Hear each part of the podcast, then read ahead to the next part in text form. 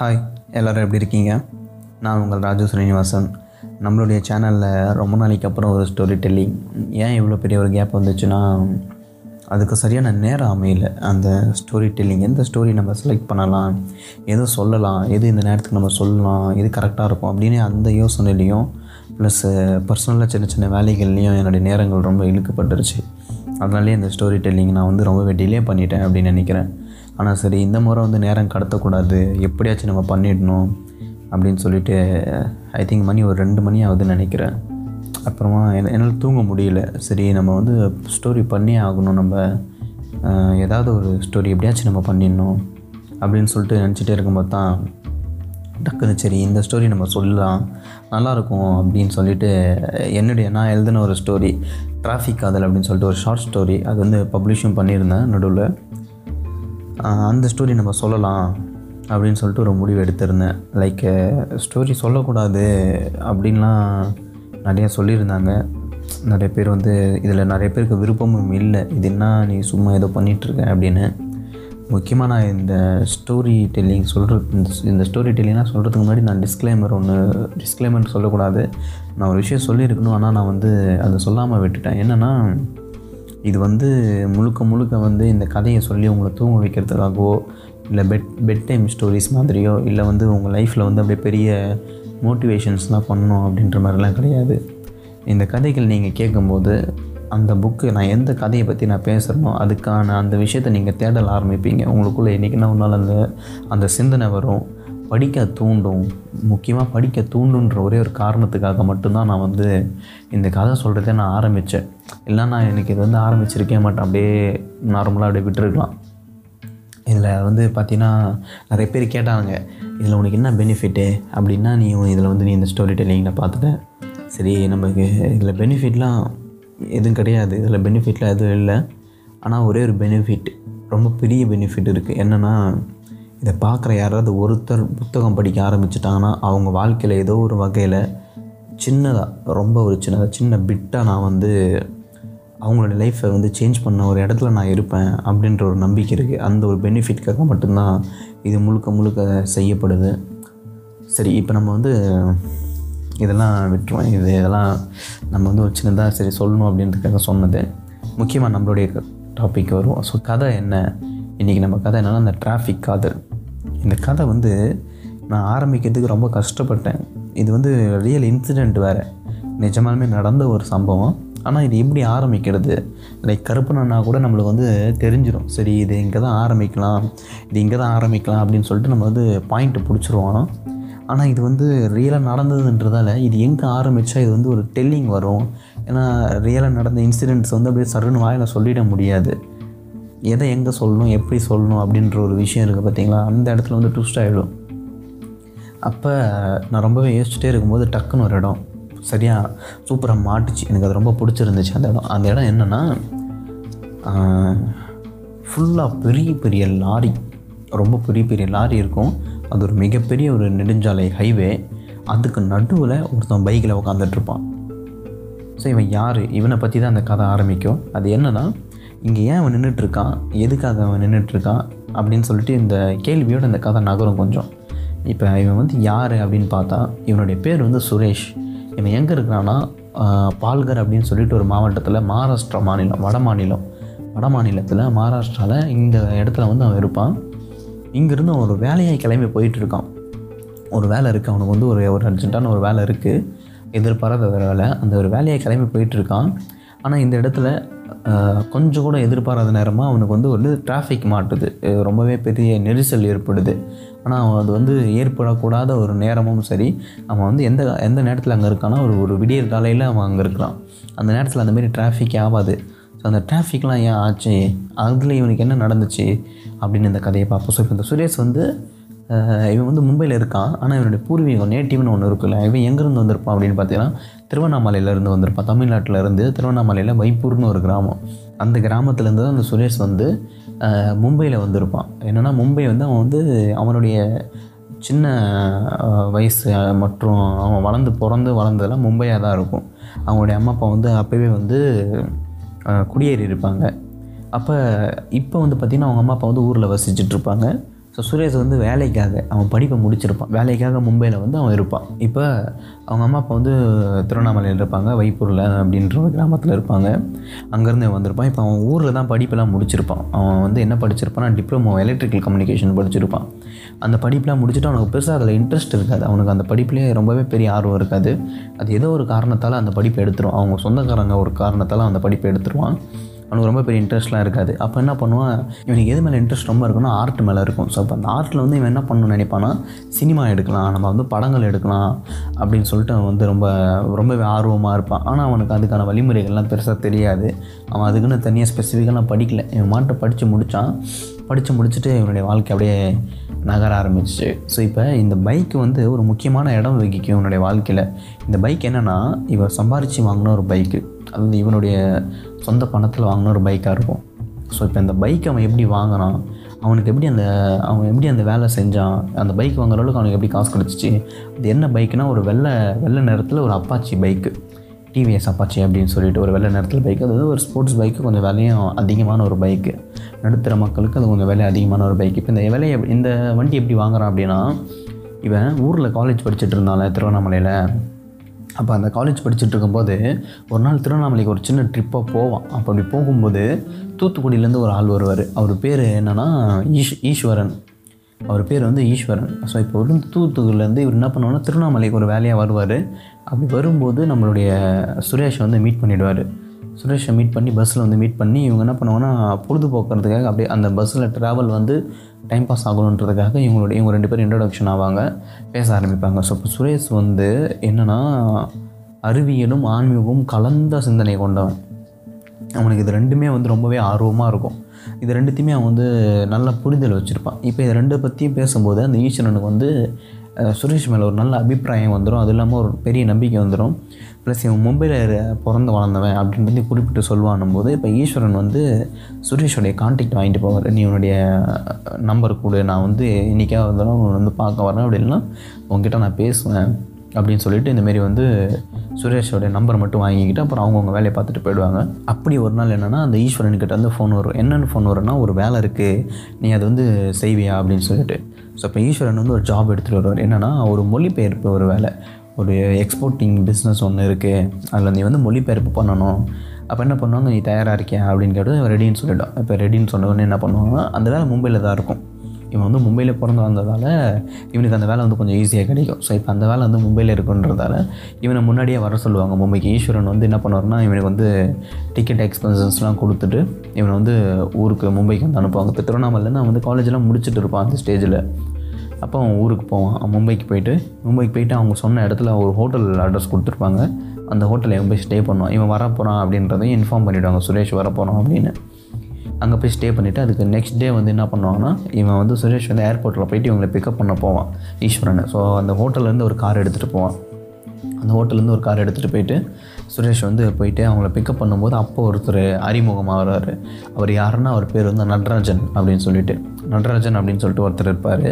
அவர் வந்து தான் இந்த முக்கியமான பிஸ்னஸ்க்கு காரணம். அதாவது முதலீடு முதலீடு பண்ணுறவரே அவர் தான் இப்போ அவர் வந்து நடராஜன் வந்து சுரேஷ்கிட்ட பேசுவார். என்ன நம்ம பண்ண போகிறோம் தெரியுமா தம்பி? அப்படின்ற மாதிரி கேட்பார் இவனுக்கு வந்து பிளாங்காக தான் இருப்பான். ஜஸ்ட் ஒரு எக்ஸ்போர்ட் அப்படின்னு மட்டும் தான் சொல்லியிருந்தாங்க. என்ன எதுன்னு புரியாது. ஸோ அப்போ வந்து ஒரு என்ன சொல்லுவார்னா அந்த எக்ஸ்போர்ட் பிஸ்னஸ் பற்றி தெளிவாக சொல்லுவார். நம்ம வந்து மீன்கள் வாங்கி ஃப்ளைட் மூலயமா கார்கோ ஃப்ளைட் கார்கோ ஃப்ளைட்ஸ் மூலயமா நம்ம வெளிநாடுகளுக்கு அனுப்ப போகிறோம் மும்பையிலேருந்து சில மீன்கள் மீன்கள் வாங்கி அப்படின்னு சொல்லிட்டு. ஓகே இப்போ நான் இவனுடைய பார்ட் என்ன அப்படின்ற மாதிரி அவன் கேட்பான். இதில் இனி வந்து மொழிபெயர்ப்பு பண்ணணும். எங்களுக்கு ஹிந்திலாம் பெருசாக தெரியாது. நீ தான் வந்து மார்க்கெட்லேயும் சந்தைகள்லேயும் மீட்டிங்ஸ்லையும் நீ தான் கொஞ்சம் வந்து பேசணும். அப்படின்னு அப்போ வந்து ஒரு மொழிபெயர்ப்பாளராக அவன் வந்து வந்து சேருவான். சம்பளம்லாம் என்னென்னு கேட்டுக்க மாட்டான். ஜஸ்ட் அப்படியே ஜாயின் பண்ணிவிடுவான் அவன் படித்து முடிச்சதும் அவனுக்கு வேலை கிடைக்குதுன்னும் போது பெருசாக வந்து சேலரி எதிர்பார்க்காம அந்த வேலை எப்படி இருக்குது என்ன பண்ணலாம் அப்படின்ற மாதிரி அவன் சேர்ந்துருவான். ஸோ அந்த வேலையில் சேர்ந்துட்டோம். அந்த வேலையில் சேர்ந்த உடனே வேலையெல்லாம் நடக்கும். இப்போ இந்த கதையே அப்படியே வந்து வேறு ஒரு பக்கம் திரும்பும். இந்த கதை வந்து ஒரு ரெண்டு இடத்துல பயங்கரமாக டர்ன் ஆகும். அதில் ஃபஸ்ட்டு டர்னிங் இது தான் இந்த கதை அப்படியே ஒரு மாதிரி புரட்டி போடும்.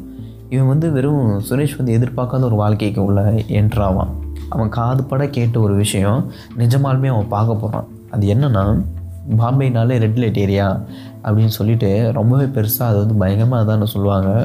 ஆனால் அதெல்லாம் உண்மையுமே வந்து ரொம்பவே வந்து ஒரு புள்ளி புள்ளி ஒரு சதவிகிதம் அப்படி தான் சொல்லணும் இப்போ இந்த கதை வந்து ரெண்டு இடத்துல நல்லா பயங்கரமான ஒரு திருப்பு முனை இருக்கும். அதில் ரெண்டாவது இது இதுதான் ஃபஸ்ட்டு அந்த டர்னிங்கு இப்போ என்னென்னா சுரேஷ் எதிர்பாராத ஒரு வாழ்க்கைக்குள்ளே என்ட்ரு ஆவான். அவன் வந்து இது வரைக்குமே காதுபட கேட்ட ஒரு வாழ்க்கை. காது காதுபட கேட்ட ஒரு விஷயம்.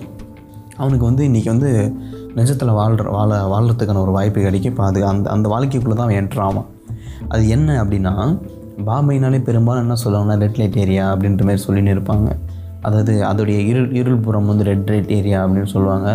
அது வந்து ஜீரோ புள்ளி ஜீரோ ஒரு சதவீதம் மட்டும்தான் உண்மை. மற்றபடி பார்த்திங்கன்னா இங்கே வேறு ஒரு உலகம் இருக்குது இந்த பாம்பேயில் வந்து வேறு ஒரு கம்ப்ளீட்டாக ஒரு ஒரு வித்தியாசமான ஒரு உலகம் இருக்குது அந்த உலகத்தை தான் சுரேஷ் பார்ப்பான். அது என்னென்னா பவுடர் கிளப் அப்படின்னு சொல்லிட்டு ஒரு கிளப்பு அது ஒரு கிளப்பு பேர் கிடையாது. இது வந்து அந்த நைட் லைஃப்பில் அந்த நைட் லைஃப்க்கு இவங்க வைக்க இவங்க வை இவங்களால் இந்த நைட் டே அந்த ஒரு நைட் லைஃப் அந்த லைட் நைட் லைஃப்பில் இவங்களால் வைக்கப்பட்ட ஒரு பேர் இதில் இதில் இருக்கவங்களால் வைக்கப்பட்ட ஒரு பேர். அது பேர் வந்து பவுடர் கிளப்பு அப்படின்னு சொல்லிட்டு.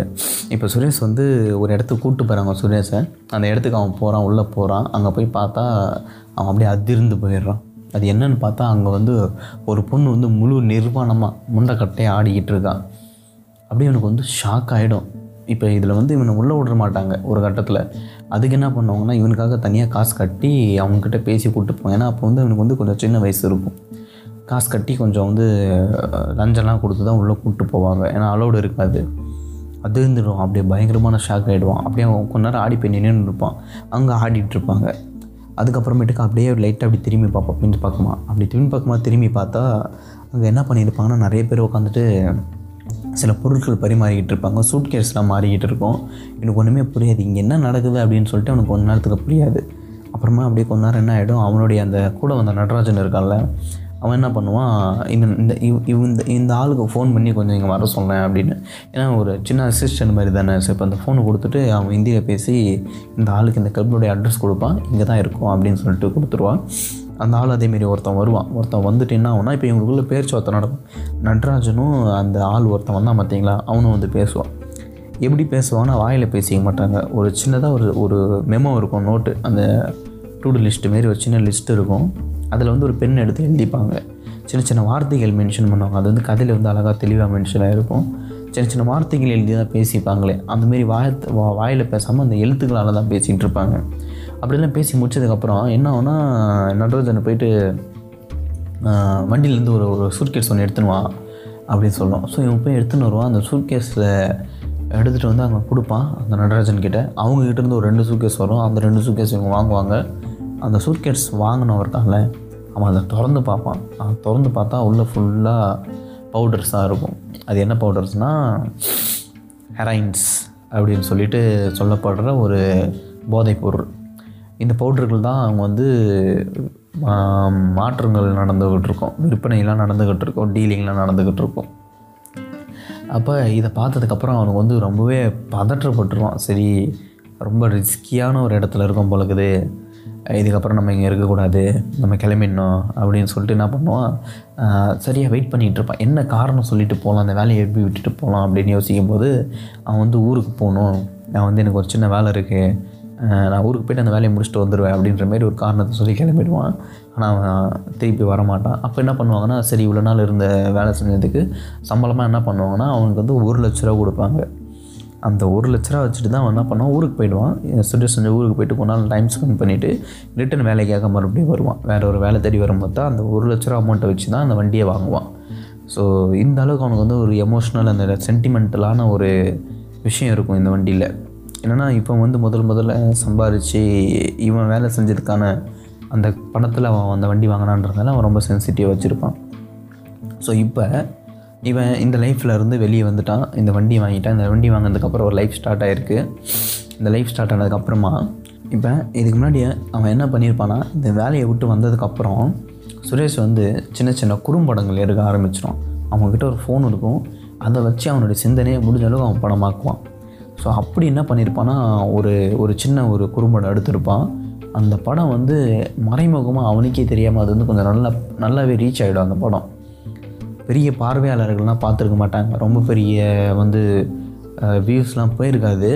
ஆனால் பார்த்தவங்க எல்லாருமே வேறு வேறு லெவலான ஒரு ஆட்கள் தான். அப்போ அந்த அந்த துறை சார்ந்த ஆட்கள் தான் அதை பார்த்துருப்பாங்க அந்த படத்தை. அப்போ அந்த படத்தை பார்த்ததுக்கப்புறம் ஒரு சின்ன நிறுவனம் சுரேஷ்கிட்ட ஒரு ப்ராஜெக்டை கொடுக்கும். ஸோ அவன் எடுத்த அந்த ஒரு ஷார்ட் ஃபிலிம் தான். அவனுக்கு மறைமுகமாக ஏதோ ஒரு வகையில் அவன் லைஃப் அடுத்த கட்டத்துக்கு கொண்டு போகும். ஸோ அப்போ அந்த ஒரு சின்ன கம்பெனி இப்போ சுரேஷ் லைஃப்பில் வரும். சுரேஷ் லைஃப்பில் வந்ததுக்கப்புறமேட்டுக்கா அந்த கம்பெனி என்ன ஒரு ப்ராஜெக்ட் கொடுக்குன்னா ஒரு ஸ்டோரி இருக்குது அவங்கக்கிட்ட அந்த கம்பெனிக்கிட்ட ஸ்டோரி இருக்கும். அதை நீங்கள் டைரெக்ட் பண்ணி கொடுங்க. அந்த மொத்த கதையை நீங்கள் டைரெக்ட் பண்ணி கொடுங்க அப்படின்னு சொல்லிட்டு அந்த ஸ்டோரி வரும். ஸோ சுரேஷ் உடனே வந்து அதுக்கான பர்மிஷன்ஸ்லாம் ஓகே சுரேஷ் உடனே அதுக்கான அனுமதி எல்லாமே கொடுத்துருவான். சரி நான் பண்ணுறேன் நான் வந்து டெஃபினெட்லி பண்ணுறேன் அப்படின்ற மாதிரி வந்து அவன் வந்து இறங்கிடுவான் பண்ணுறதுக்கு பண்ண அந்த மீட்டிங் வந்து பார்த்திங்கன்னா எதிர்பாராமல் கொஞ்சம் ரொம்பவே குயிக்காகவும் டக்குன்னு வந்து நடக்கும். ஸோ இன்றைக்கி ஃபோன் வந்திருக்கும் நாளைக்கே அந்த மீட்டிங் இருக்கும். ஸோ அந்த மாதிரி ஒரு அர்ஜென்ட்டாக வந்ததும் அங்கே அன்றைக்கி அவங்கக்கிட்ட நைட்டு ஒரு ஃபோன் வரும். அந்த ஃபோனில் தான் சொல்லுவாங்க நாளைக்கு ஒரு மீட்டிங் இருக்குது நம்ம ஸ்டோரியை பற்றி நம்ம டிஸ்கஸ் பண்ண போகிறோம் அப்படின்னு சொன்னோடனே இவனுக்கு அப்படியே ஒரு மாதிரி தூக்கமே வராது. எப்படின்னா அவன் சந்தோஷப்படுவான். ஏன்னா அவன் எதிர்பார்த்த அந்த அந்த கலை வாழ்க்கைக்குள்ளே அவன் போக போகிறான் ஒரு தனியாக எடுத்துகிட்டு இருந்தவன் இப்போ திடீர்னு ஒரு ஒரு குழு கூட இணைய போகிறான் போது அவனுக்கு வந்து ஒரு அவன் வாழ்க்கையில் ஒரு பெரிய அப்கிரேடாக தெரியும். அவன் அந்த சந்தோஷத்தையே தூங்க மாட்டான். அவனுக்கு அவ்வளோ தூக்கம் வராது. அப்படியே அந்த நைட்டுகளையும் விடிகாலம் அவன் கிளம்பணும் அவன். அவன் வந்து ரொம்பவே ஏர்லி மார்னிங் கிளம்புனா தான் அந்த இடத்துக்கு போக முடியும். இவன் இருக்கிற இடத்துல விட்டு அது வந்து ஒரு ஐம்பது கிலோமீட்டர் தூரம்னும் போது அவன் கொஞ்சம் சீக்கிரமாக போகணும் அப்படின்னு நினைப்பான். அப்போ அப்படியே என்ன பண்ணுவான்னா விடிகாலில் கிளம்புவான் ஸோ தூக்கம் வராது. தூங்க மாட்டான். நீங்கள் நைட் அவன் ஃபுல்லாக தூங்க வைக்க மாட்டான். அப்படியே விடிகாலில் அப்படியே கிளம்புவான். கிளம்பி வண்டியில் வந்து பேசுவான். அவன் ஆக்சுவலி வண்டிக்கிட்ட கொஞ்சம் பேசுவான். வண்டியில் தொடக்கும் முதல்ல பேசுவான். நீ ஒரு பயங்கரமான நாள். நம்ம வந்து சூப்பராக போய் ரீச் பண்ணுறோம் அப்படின்ற மாதிரிலாம் பேசிட்டு வண்டியெலாம் தொடச்சி முடிச்சுட்டு அவன் வண்டி எடுப்பான். வண்டி ஸ்டார்ட் பண்ணதுக்கப்புறம் தான் தெரியும். அது வந்து ஒரு டிஜிட்டல் மீட்டர் இருக்கும். அதில் வந்து வண்டியோட பெட்ரோல் லெவலில் காமிச்சிட்டே இருக்கும். அப்போ தான் அவனுக்கு தெரியும் வண்டியில் பெட்ரோல் இருக்காது வண்டி வந்து பெட்ரோல் வந்து லோ லெவலில் இருக்கும். அப்போ அந்த வண்டிக்கிட்ட கேட்பான் எப்படியாச்சும் இந்த பெட்ரோல் பம்ப் போட்டு போயிடு. நான் அதுக்கப்புறமா பெட்ரோல் போட்டு நம்ம வந்து கிளம்பிடலாம் அப்படின்னு. அதேமாரி அவனுடைய பேச்சு அந்த வண்டி கேட்கும். நிஜமாலுமே அவனை வந்து அந்த பெட்ரோல் பம்ப் வண்டி கூப்பிட்டுப்போம் உண்மையிலுமே வந்து அந்த வண்டியில் வந்து அந்தளவுக்கு பெட்ரோல் இருந்துச்சா அப்படிலாம் நம்மளுக்கு வந்து தெரியாது. ஆனால் ஒரு உணர்வுன்னு ஒன்று இருக்குல்ல அந்த அது கூட அந்த அந்த இணைய இணையறதுன்னு ஒன்று இருக்குது பார்த்தீங்களா அது இயந்திரமாக இருக்கட்டும் மனிதர்களாக இருக்கட்டும் விலங்கினமாக இருக்கட்டும் எது வேணாலும் இருக்கட்டும் நான் அந்த ரெண்டு ரெண்டு விஷயத்துக்கும் ஒரு நல்ல புரிதல் ஏற்பட்டுச்சுன்னா என்ன வேணாலும் நடக்கும். நம்ம வந்து பார்த்து வியந்து போகிற ஆச்சரியப்படக்கூடிய சில விஷயங்கள் வந்து அந்தமாரி இடத்துல தான் நடக்கும். அப்போ அவன் வந்து அவனை அந்த வண்டி வந்து பெட்ரோல் பம்பும் கூப்பிட்டு போயிடும். பெட்ரோல்லாம் போட்டுருவான். பெட்ரோல்லாம் போட்டு முடிச்சதுக்கப்புறம் அங்கேருந்து அப்படியே கிளம்புவான். அப்புறமேட்டுக்கு ஒரு ரிலாக்ஸான ஒரு மோடுக்கு வருவான். அவனுக்கு அது வரைக்குமே ஒரு பரபரப்பு இருக்கும். என்ன பண்ணது வண்டி போகுமா போதா? அப்புறம் ஒரு நம்பிக்கையில் போயிடுவான். அங்கேருந்து கிளம்புனதுக்கப்புறமேட்டுக்கா வெளியே வருவான். வண்டி கொஞ்சம் வேகமாக ஓட்டு போவான் அப்போ வந்து அவன் அவனுக்கு அப்போ தான் ஒரு விஷயம் புரிய வரும். வண்டி பயங்கரமாக அலம்பும். அதாவது வண்டி ஸ்ட்ரைட்டாக போகும் அப்படி இப்படி ஆடி ஆடி போகும். ரோட்டில் எதனா பிரச்சனை இருக்கான்னு சொல்லிட்டு அவன் ரோடை பார்ப்பான் பார்த்தா ரோட்லேயும் பிரச்சனை இருக்காது. என்னென்னு பார்த்தா அவன் வண்டியில் பின் டயரில் காற்று கம்மியாக இருக்கும். காற்று இறங்கிட்டு இருக்கும். ஸோ இப்போ இவன் வந்து நெடுஞ்சாலை அந்த ஹைவேவை டச் பண்ணி அந்த ஹைவேலேருந்து தான் அந்த இடத்துக்கு போகணும். எந்த ஒரு மீட்டிங் நடக்க போகிற இடம் எதுவோ அப்படின்னு சொல்லிட்டு. ஆனால் இங்கேருந்து அந்த ஹைவே டச் பண்ணுறதுக்கே எனக்கு பன்னெண்டு கிலோமீட்டர் போகணும். ட்ராவல் பண்ணி இப்போ இருக்கிற இடத்துலேருந்து பன்னெண்டு கிலோமீட்டர் போகணும். இது ஃபுல்லாக காடு. அப்படியே ரெண்டு பக்கமும் மலைகளும் காடும் அடர்ந்த காடுகளும் சூழ்ந்த ஒரு ஏரியா இந்த இடத்துல அவன் எங்கே போய் காத்தடிப்பான்? சரி அப்படின்னு சொல்லிட்டு என்ன பண்ணதுன்னு தெரியாமல் அப்படியே அதே இதுலேயே அவன் ஓட்டிகிட்டு போயிடுவான் வண்டியை. அந்த வண்டியை கொஞ்சம் அப்படியே பொறுமையாக ஓட்டிகிட்டு போவான். பக ப பதமாக ஓட்டிகிட்டு போயிட்டு அவன் வந்து ஹைவேவையும் டச் பண்ணுவான். ஹைவே வரைக்குமே கடைகள் கிடைக்காது. எல்லாமே வந்து மூடிதான் இருக்கும். மீன்ஸ் அந்த கடைகள் அங்கே இருக்காது. ஹைவேக்கு வந்ததுக்கப்புறம் ஒரு பெரிய நிம்மதி வரும். என்னென்னா ரோடு பிளெயினாக இருக்கும் பிரச்சனை இல்லை. அதுக்கு அடுத்தது என்னென்னா கடை கண்டிப்பாக இருக்கும். ஹைவேல வந்து எப்படியுமே கடை இருக்கும். அப்படி அப்படின்னு சொல்லிட்டு ஒரு நம்பிக்கையில் அவன் உள்ளே போவான். பார்த்தா அந்த எதுவும் எந்த கடையும் இருக்காது. ஒரே ஒருத்தன் மட்டும் கடையை திறந்து வச்சுருப்பான். அந்த கடையை திறந்துட்டு அந்த கடைக்காரன் வந்து வெளியே வந்து திமுரு விட்டுன்னு இருப்பான். திமிரு விட்டுன்னு இருப்பான் என் போய் வண்டி நிறுத்திட்டு நண்பா அந்தமாரி காற்றடிக்கணும் கொஞ்சம் சீக்கிரம் அடிச்சு கூட. அவன் தெளித்தியே கொஞ்சம் நேரம் ஆகிடும் அவன் தூங்குறது வந்து அப்புறம் அவன் தூக்கத்துலேருந்து கொஞ்சம் தெளிஞ்சு இவனுக்கு காற்றுலாம் அடிச்சு விட்ருவான் அதுக்கப்புறம் இவனுடைய மொத்த டென்ஷனும் தீர்ந்துடும் ஓகே இதுக்கப்புறம் வந்து இப்போ எந்த ஒரு ப்ராப்ளமும் இல்லாமல் நம்ம வந்து மூவ் ஆகலாம் அப்படின்னு சொல்லிட்டு ரிலாக்ஸாக அப்படியே வண்டி எடுப்பான். இப்போ வந்து சரியான ஃபாஸ்ட் ஓட்டுவான் வண்டியை. ஹைவே வேறு காற்று இருக்குது பெட்ரோல் இருக்குது அப்படின்னும் போது நல்லா வேகமாக ஓட்டுவான். க நல்லா செம ஃபாஸ்ட்டாக போயிட்டு இருப்பான். கண்ணு கெட்டின தூரத்தில் வண்டிலாம் நின்றுக்கிட்டு இருக்கும். அப்படியே அப்படியே சிகப்பு கலர் லைட்லாம் எரிஞ்சிக்கிட்டு இருக்கும். என்னென்னு பார்த்தா அங்கே வந்து வண்டி வந்து ஒரு கட்டத்தில் அப்படியே போயிட்டே இருப்பா போயிட்டே இருப்பா ஸ்லோ ஆகும் ஸ்லோ ஆகும். ஒரு ஸ்டேஜில் அவன் அவனுடைய ரெண்டு கால் கீழே வைக்கிற அளவுக்கு வண்டி நிறுத்திடுவான் என்னென்னு பார்த்தா அவ்வளோ பெரிய ஒரு டிராஃபிக் இருக்கும். இவனுக்கு வந்து ஒரு ஆச்சரியம். என்னடா இந்த நேரத்தில் இது வந்து எந்த நேரத்தில் அவங்க போய் நிற்பானா ஒரு ஆறு மணிக்கு அவன் போய் நிற்கிறான். அவனுக்கு என்ன ஒரு ஆச்சரியம்னா இந்த நேரத்தில் இந்த ஹைவேல இப்படி ஒரு டிராஃபிக்கே இருக்காதே அப்படின்னு ஒரு குழப்பத்தோடய என்ன பண்ணுறான் அப்படியே கொஞ்சம் கொஞ்சமாக பூந்து பூந்து போகிறான் இவனுக்கு ஒரு வழக்கம் என்னென்னா இந்த இந்த மாநிலத்தில் எழுதப்படாத ஒரு விதி என்னென்னா பைக்கெலாம் இருக்குல்ல அது எல்லாமே வந்து லெஃப்ட்டில் தான் போகணும். டூ வீலர் ஃபோர் வீலர் எல்லாமே sorry four wheeler three wheelers இது எல்லாமே ரைட் சைடில் தான் போகும். ஸோ இப்போ இந்த வண்டி வந்து பைக்லாம் எல்லாமே லெஃப்ட்டில் தான் போகும். ஓரமாக தான் போவானா இவன் இப்படி போக மாட்டான். இவன் வந்து ஒரு மாதிரி கொஞ்சம் வித்தியாசமான ஆள். இவன் என்ன பண்ணுவான் ரைட்டு பிடிச்சி தான் போவான். ரைட்டில் அப்படி சின்ன சின்ன கேப்பில் புந்து புந்து போயிட்டே இருப்பான். பெரிய பெரிய வண்டிகள்லாம் நிற்கும் அந்தமாதிரி ரைட்டில் என்ன பண்ணுவோன்னா இவன் மாட்டில் போய்டும் அந்த டிராஃபிக்கை கிராஸ் பண்ணி போயிட்டே இருப்பான். ஒரு ஸ்டேஜில் சரியான லாக்கு ஃபுல்லாக லாரிகள் எல்லாம் லாக்கு அதுக்கப்புறம் அந்த இடத்துல அவனுக்கு வேறு வழியில் நின்று தான் ஆகணும். இங்கே நின்னால இங்கே தான் அந்த கதை ஆரம்பிக்கும். ஃபஸ்ட்டு அந்த கதையோட ஆரம்பம் இங்கேருந்து தான் ஆரம்பிக்கும். அந்த நின்ன இடம் வந்து இது தான் இப்போ வந்து அவன் டிராஃபிக் நின்று இருப்பான். அப்போ என்னென்னா இவ்வளோ தூரம் அந்த ட்ராவல் நடக்கும்.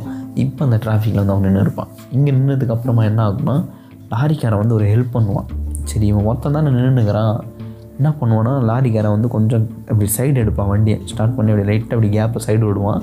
இப்போ என்னென்னா அந்த லாரி இப்படி இருக்குன்னா அந்த லாரி இப்படி நகர்ந்து இவன் ரைட்டில் ஏறி இப்படி வெளியே போகணும். இப்படி போனான்னா அவன் பாஸ் ஆகிடுவான் இப்போ என்ன பண்ணுவான்னா அந்த லாரிக்காரன் இப்படி நகர்த்துவான். இவன் இப்படி ஏறத்துக்கோ ஏறும்போது செம்ம ஃபஸ்ட்டு ஆர்ன் அடிச்சுன்னு ஒரு ஸ்கூட்டி வரும். அப்படி ஸ்கூட்டி வந்து இவன் பாஸ் பண்ணிவிடும் அந்த சின்னதாக கேப் விட்டான் பார்த்தீங்கன்னா லாரிக்காரன்? அந்த ஸ்கூட்டி இப்படி பாஸ் பண்ணிவிடும் இவன் வந்து செம்ம டென்ஷன் ஆகிடுவான் என்னடா இது? அவன் இறக்கப்பட்டு நம்மளுக்காக தான் வழியை கொடுத்தான். அதுக்குள்ளே எவன்டா அவன் உள்ளே வந்து பூந்தான் அப்படின்னு சொல்லிட்டு அந்த அந்த அந்த கேப்பை பிடிச்சதுக்கப்புறம் கொஞ்சம் தூரம் வந்து வண்டி போயினே இருக்கும். இவன் விட மாட்டான் இவன் டென்ஷன் ஆகிடுவான் சர்ன்னு இவன் என்ன பண்ணுவான்? பைக் எடுத்துன்னு விரட்டுவான் பயங்கரமாக அந்த ஸ்கூட்டியை வந்து பயங்கரமாக ஃபாலோ பண்ணுவான். அப்படி கிட்ட வரைக்கும் போயிட்டு அப்புறம் ஒரு கட்டத்தில் ரெண்டு வண்டி நிற்க வேண்டியதாக ஆகிடும் பெரிய செம்ம பெரிய ஜங்ஷன் எல்லாமே அப்படியே வந்து கன்ஜக்ஷன் ஆகிருக்கும் அப்படியே நின்றுடுவாங்க ரெண்டு பேரும் நின்றுடுவாங்க ரெண்டு பேரும் நின்றதுக்கப்புறம் இவனுக்கு வந்து ரொம்ப ஆத்திரமாக இருக்கும். இவன் யாரும் நம்ம பார்த்தே தீரணும். விடக்கூடாது இவன் எப்படி அவன் நம்மளை வந்து பயங்காட்டி சேஸ் பண்ணுவான்? லைட்டாக பயந்துருவான். அந்த ஹார்ன் அடிச்சு கிராஸ் பண்ணதை பார்த்துட்டு. விடக்கூடாதுன்னு சொல்லிட்டு கொஞ்சம் வெறி கொண்டு என்ன பண்ணுவான்? அப்படியே பார்த்துட்டே இருப்பான். எப்படா கேப் கிடைக்கும் போகலாம் அப்படின்னு சொல்லிட்டு. அப்போ தான் ஒரு விஷயம் அவன் நோட் பண்ணுவான். என்னன்னா அந்த ஸ்கூட்டியில் இருக்கிறது ஒரு பொண்ணு. அதெல்லாம் அந்த அப்பீரியன்ஸ் வந்து பொண்ணு மாதிரியே இருக்காது. நார்மலாக நம்ம நம்ம ஜென்ஸுங்க போடுற மாதிரியான ஒரு ஷா ஒரு ஷார்ட்ஸையும் டிஷர்ட்டையும் தான் போட்டிருக்கோம் அந்த பொண்ணு. அப்போ என்ன ஆகுதுன்னா அவன் காலை கவனிக்கிறான். நல்லா காலை கவனிச்சா காலில் ஒரு முடி கூட இருக்காது. நல்லா நல்லா அப்படியே மேன்மையாக இருக்கும். அதை பார்த்து அவன் கண்டுபிடிச்சிடும் இது ஒரு பொண்ணு தான் அப்படின்ட்டு. ஹெல்மெட்லாம் மும்பையில் வந்து இந்த வந்து கம்பல்சரி ஹெல்மெட் போட்டுட்டு தான் இருப்பாங்க. அதில் மோஸ்ட்லி என்ன பண்ணுவோம்னா ரிஃப்ளெக்டர் வச்ச ஹெல்மெட்டு கிளாஸ் போட்ட ஹெல்மெட்லாம் போட்டதால் கன்ஃபார்மாக வந்து முகம்லாம் தெரியாது. அப்போ அந்தமாரி இருக்கிறதால வந்து பொண்ணுன்னு கண்டுபிடிச்சிடும் பொண்ணுன்னு கண்டுபிடிச்சதும் இப்போ கதை வந்து ரெண்டாவது இடத்துல திரும்புது.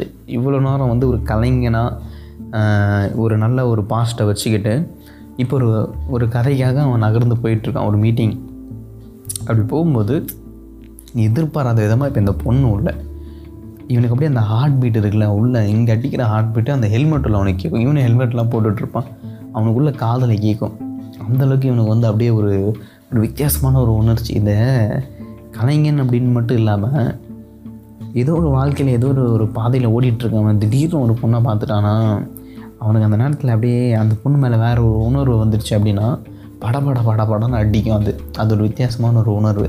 நிறைய நம்மள நிறைய பேர் அது வந்து உணர்ந்துருக்கலாம். அது பயங்கரமாக அடிக்கும். அப்படியே ஹார்ட் பீட்டு அப்படியே வெடிச்சிக்கிற மாதிரி ஒரு ஹார்ட் பீட் அடிக்கும். அந்த மாதிரியான ஒரு ஹார்ட் பீட்டில் தான் இருப்பான். இதுக்கப்புறம் அப்படியே அவனுடைய பையன் எப்படி போகும்னா அந்த பொண்ணையை அப்படியே பின் தொடர்ந்து போயிட்டே இருப்பான். அப்படியே அழகாக அப்படியே வந்து அவ அவளுக்கும் டவுட் வராமல் இவன் பின் தொடர்றான் அப்படின்றதும் தெரியாமல் ஒரு ரசனையிலேயே போயிட்டுருப்பான். இவனுக்கு வந்து ஒரு ரசனை இருக்கும். அதை அப்படியே ரசிச்சுட்டே பின் தொடர்ந்து போயிட்டே இருப்பான். அப்படி போயிட்டே இருக்கும்போது அப்போ என்ன ஆனா ஒரு இடத்துல டக்குன்னு ஒரு போலீஸ்காரனுடைய ஒரு கா ஒரு வேன் இருக்கும் பெரிய வேனு அவன் வந்து உள்ளே ஒரு குறுக்கில் வந்துடுவான் குறுக்கில் வந்ததால் இவன் நிற்க வேண்டியதாக ஆகிடும் அப்புறம் அந்த பொண்ணு வந்து போயிடும் பாஸ் பண்ணி போயிடும். பாஸ் பண்ணி போனதுக்கப்புறமேட்டுக்கா இவன் வண்டியை பற்றி கால் கீழே வச்சு நிற்கிற அளவுக்கு நின்றுடுவாங்க அப்புறம் லாரிக்காரங்களாம் போலீஸ்காரங்களாம் பிடிச்சி திட்டி விட்டுருவாங்க பயங்கரமாக வண்டி எடுங்க என்ன நீங்கள் இப்படி போய் குறுக்கில் லூஸ்தனமாக போட்டு வச்சுக்கிறீங்க அப்படின்னு. அவனை திட்டினதுக்கப்புறம் அந்த போலீஸ்காரன் வண்டி எடுத்துடுவான். அப்புறம் இவன் வந்து அப்போ வண்டி ரொம்ப வேகமாக அங்கேருந்து கிளப்பிட்டு போயிடுவான். வேகமாக தாண்டி போனதுக்கப்புறம் அப்படியே ஆனந்த வேலை இப்போ என்ன ஆகும்னா இவனுக்கு இந்த டிராஃபிக் ஏன் இருக்குது அப்படின்னு சொல்லிட்டு கொஞ்சம் ஃப்ளோ வந்துடும் வண்டி. வண்டி எல்லாமே ஒரு ஃப்ளோவில் போயிட்டே இருக்கும். அப்போ என்ன பண்ணுவான்? ஒரு பக்கத்தில் இப்படி கொஞ்சம் டாக்ஸிக்காரங்க க்ளோஸில் இருப்பான். இப்போ வந்து இவன் லெஃப்ட்டில் தான் இருப்பான்.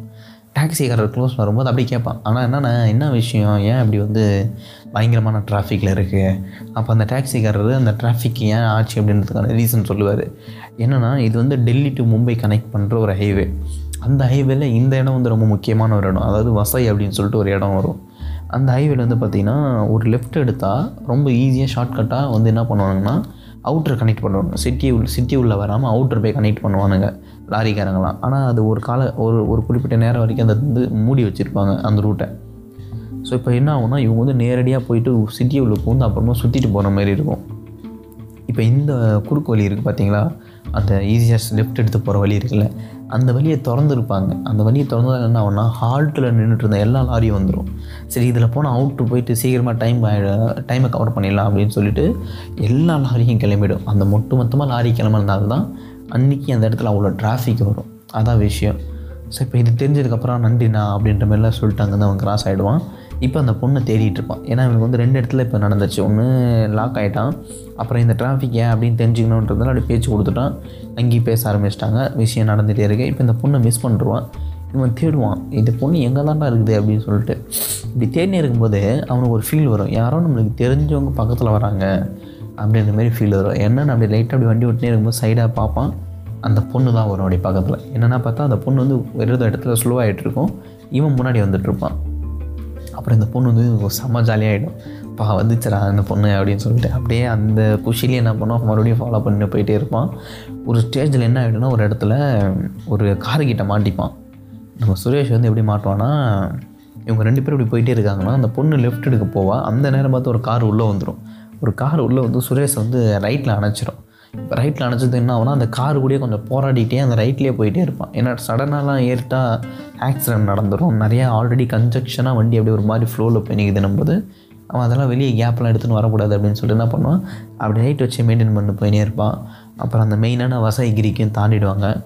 வண்டிகள்லாம் தாண்டி போயிடும். அவனுக்கு எங்கே வந்து கேப் கிடைக்கும்னா அந்த மெயினாக அந்த லெஃப்ட் இருந்துச்சு பார்த்தீங்கன்னா அந்த லெஃப்ட்டு தாண்டி தான் அவனுக்கு கேப்பே கிடைக்கும். அவன் வந்து ரைட்டில் வர்றதுக்கு.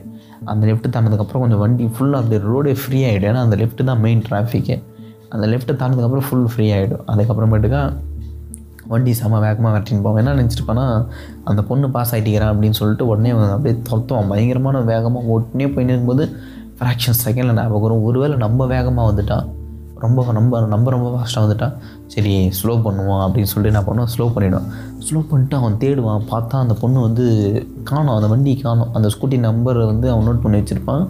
அவனுக்கு ஒன்றுமே புரியல. என்னடா எங்கே போயிடுச்சு? அப்படின்னு சொல்லிட்டு வெயிட் பண்ணினே இருப்பான். கண்ணாடி சைடு மிரர் பார்த்துட்டே இருப்பான். மிரரை பார்த்தா டக்குன்னு சேம் அந்த ஸ்கூட்டி ஒன்று வரும். ஆனால் தூரத்தில் இருக்கிறதால அது அவனுக்கு சரியாக தெரியாது. அப்படியே ஸ்லோ வண்டியை ஸ்லோ பண்ணுவோம் வண்டியை ஸ்லோ பண்ணி ஸ்லோ பண்ணி ஸ்லோ பண்ணி அந்த ஸ்கூட்டி யாருன்னு நம்ம பார்த்துடணும் அப்படின்னு சொல்லிட்டு ரொம்ப ஆவலாக ஸ்லோ பண்ணி ஸ்லோ பண்ணி வண்டியை ஓட்டிகிட்டு போயிட்டே இருப்பான் அந்த ஹைவேல கிட்ட அப்படி வந்து கிராஸ் ஆகும்போது தான் தெரியும் அந்த ஸ்கூட்டியில் வந்து மூணு பேர் இருப்பாங்க. ஓகே இல்லை சாரி ரெண்டு பேர் இருப்பாங்க. ஓகே இல்லை இது இது அந்த பொண்ணு இல்லை வேறு யாரோ அப்படின்னு சொல்லிட்டு விட்டுருவான். அப்புறம் அந்த ஸ்கூட்டி பாஸ் ஆகிடும் இவன் அப்படியே தேடிட்டே அந்த பொண்ணுக்காகவே ஆவலாக அப்படியே வெயிட் பண்ணி வெயிட் பண்ணி ஸ்லோவாக போயிட்டு இருப்பான் பார்த்தீங்களா இப்படி போய் இருக்கும்போது ஒரு ஸ்டேஜில் இவன் வர வேண்டிய இவன் வந்து சேர வேண்டிய இடமே வந்துடும் வந்து சேர வேண்டிய இடத்துல எப்படின்னா இவன் வந்து என்ன பண்ணான்? லெஃப்ட் எடுத்து கீழே டர்ன் பண்ணி அந்த ஹைவேவுடைய பிரிட்ஜுக்கு கீழே இருந்து அவன் வந்து அவன் போக வேண்டிய இடத்துக்கு போகணும் மேலே ஹைவே இருக்கும். அதில் வந்து அவன் கீழே வந்து அந்த பாலத்துக்கு கீழே அப்படியே பாலா அந்த சப்பே இருக்கும் பார்த்தீங்கன்னா அது கீழே இருந்து அவன் அப்படியே அந்த இடத்துக்கு போக வேண்டியதாக இருக்கும். இப்போ என்ன பண்ணுவோன்னா அவன் லெஃப்ட் எடுத்துன்னு வந்து கீழே வந்து வண்டி நிறுத்திடுவான் இப்போ இந்த லெஃப்ட் எடுத்தான்ல இவன் இப்படி லெஃப்ட்டு திரும்புவான்ல அவன் அவன் அந்த அந்த இடத்துக்கு லெஃப்ட்டில் வரணும்ல? அந்த லெஃப்ட்டில் வரும்போது தான் அவனுக்கு ஒரு விஷயம் ஞாபகம் வரும். அந்த பொண்ணு ஒரு வேளை அந்த லெஃப்ட்டில் போயிருந்தானா? எந்த லெஃப்ட்டு அந்த பெரிய லாரிலாம் ரூட் ஓப்பன் பண்ணாங்களே. அந்த லெஃப்ட்டு கட்டெடுத்து எடுத்து அதை தாண்டி வந்துருக்க மாட்டான்ல. அந்த லெஃப்ட் எடுக்கும்போது அவனுக்கு புரிஞ்சிடும் அவன் அங்கே தான் ஆனால் உண்மையை பார்த்தா அவன் அந்த லெஃப்ட் எடுத்து போயிடுவான். இப்போ அவனுக்கு அந்த லெஃப்ட் எடுக்கும்போது தான் அவனுக்கே ஞாபகம் வரும். அந்த பொண்ணு லெஃப்ட் எடுத்துட்டான் அப்படின்னு சொல்லிட்டு. இவன் அப்படியே அந்த சப்பில் நிறுத்திடுவான் அந்த கீழே. வண்டியை நிறுத்திட்டு அவன் அப்படியே ஒரு மாதிரி கொஞ்ச நேரம் சிரிச்சிட்டு இருப்பான். அவனுக்கு அவனே சிரிச்சுன்னு இருப்பான். என்னடா அது இப்படி ஒரு ஒரு விஷயம் நடந்துச்சு அப்படின்னு சொல்லிட்டு. அவன் சிரிச்சிட்டே இருப்பான். அப்புறம் வந்து ஒரு ஃபோன் வரும் அந்த ஃபோன் அட்டன் பண்ணுவான். அந்த ஃபோன் அட்டன் பண்ணது அந்த ஃபோன்லேருந்து ஒரு குரல் வரும். அவங்க என்ன சொல்லுவாங்கன்னா சுரேஷ் இந்த மாதிரி மீட்டிங் கன்ஃபார்ம் தானே? எதுவும் சேஞ்சஸ் இல்லையே? அப்படின்னு கேட்பாங்க. அப்புறம் சுரேஷ் சொல்லுவாங்க இல்லை இல்லை. மீட்டிங்கில் கன்ஃபார்ம் தான். கண்டிப்பாக நீங்கள் வரலாம். அப்படின்னு சொல்லிவிட்டு இப்போ இந்த கதையோட ஒரு முடிவு வந்துடும் என்னென்னா நிகழ்காலத்தில் அவன் கண்ட ஒரு கனவை கலைச்சிட்டு அவன் வாழ்க்கையோட கனவை நோக்கி ஒரு கலைஞன் வந்து அப்படியே பயணிச்சுட்டு தான் இருக்கான்.